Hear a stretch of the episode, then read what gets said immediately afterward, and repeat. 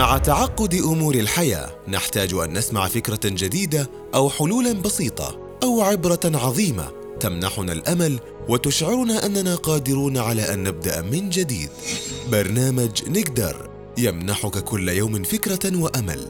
نقدر وي كان وي كان برعاية مؤسسة سليمان بن عبد العزيز الراجحي الخيرية. السلام عليكم. تعالوا نفكر اليوم سوا بموضوع المشاكل المالية. أحد الإحصاءات تظهر أن 70% من القلق الذي يعانيه البشر مرجعه إلى المال.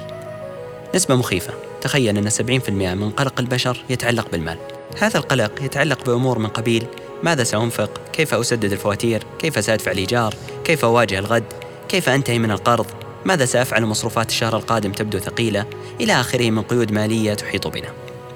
المؤسف أن الكثيرين يظنون أن زيادة الدخل هي الحل الوحيد لمشاكلهم المالية.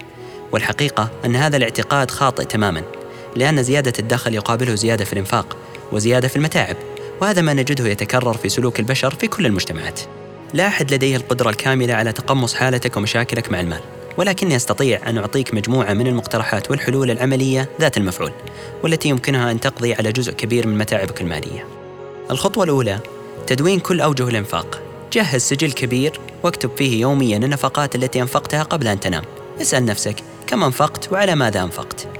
سيبدو الأمر في بدايته ممل ولكنه مرحلة انتقالية لن تستمر معك طوال العمر. هي فقط ضرورية لأول ثلاثة أشهر لأن هذا السجل سيعطيك نظرة دقيقة وواسعة على أوجه إنفاقك للمال وعلى أساسه ستقوم بتقييم ميزانيتك. الخطوة الثانية جهز ميزانية تتضمن كل احتياجاتك الرئيسة على أساس البيانات التي دونتها في الخطوة الأولى. ولاحظ هنا أني قلت الاحتياجات الرئيسة. وهذا ليس معناه أن تحرم نفسك من متع الحياة ولكن رتب الأولويات والاحتياجات. الخطوة الثالثة كن ذكيا في الإنفاق. استخدم المنتج الأرخص الذي يؤدي نفس الغرض والرخص لا يعني دائما تردي الجودة. تنزه في الأماكن المجانية استخدم خدمة الجوال المناسبة لك والأكثر توفيرا. ربما تكون المشاكل المالية فرصة جيدة للتخلي عن عادة التدخين مثلا أو التخلي عن أكل الوجبات السريعة المكلفة والضارة. كن ذكيا في خلق الفرص التي توفر نفقاتك الصغيرة. بمرور الأيام ستجد لديك أموالا طائلة كنت تصرفها على أشياء يمكن الاستغناء عنها. الخطوة الرابعة لا ترهق نفسك بالتفكير في الدخل. لا تهتم كثيرا بمعرفة إلى أين وصل دخلك. في الحالتين سيكون الأمر مزعج لك. إذا اكتشفت أن مدخراتك في البنك ارتفعت بشكل جيد فستبدأ في الإنفاق بشكل أكبر مما سيجعلك تعود مرة أخرى إلى الضائقة المالية. والعكس إذا كان دخلك في البنك منخفض ستظل قلق ومتعكر المزاج. لا تهتم بالتفكير في الدخل بقدر اهتمامك بالحياة المنظمة والمتوازنة في الإنفاق. الخطوة الخامسة علم أبنائك أن يكونوا مسؤولين عن المال. لا تقل أنهم صغار السن. في جميع الحالات أنت تعلمهم قيمة عظمى وهي قيمة المال الذي سيسألهم عنه ربهم. هذا أيضا في حد ذاته فرصة مواتية لزرع هذه القيمة في أبنائك ومن تعول. الخطوة السادسة والأخيرة استخرج المال من عقلك وليس من جيبك لأنك في ضائقة مالية هي أفضل وسيلة على الإطلاق للإبداع والتفكير في وسائل مشروعة جديدة للحصول على المال تعال نفكر هل زوجتك طباخة ماهرة؟ لماذا لا تفكر في تسويق طبخاتها في مقابل أجر؟ لماذا لا تعمل عملا إضافيا بسيطا بعد انتهاء دوامك مثل العمل في مكتب عقاري أو صراف في أحد المعارض؟ لماذا لا تبدأ في شراكة بسيطة مع أصدقائك أو أقربائك تعود عليك بالنفع في المستقبل القريب؟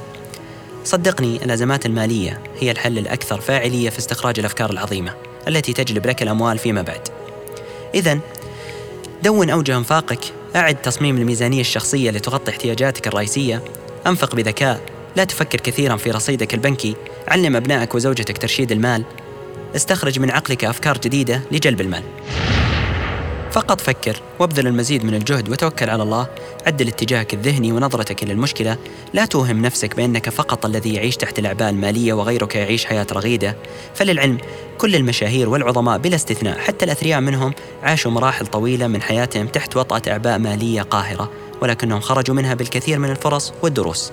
تذكر دائما أنك لو امتلكت الدنيا بما فيها.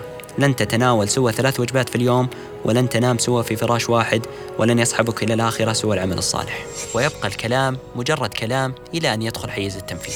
برنامج نقدر من إعداد وتقديم سعد الحمودي. هذا البرنامج برعاية مؤسسة سليمان بن عبد العزيز الراجحي الخيرية.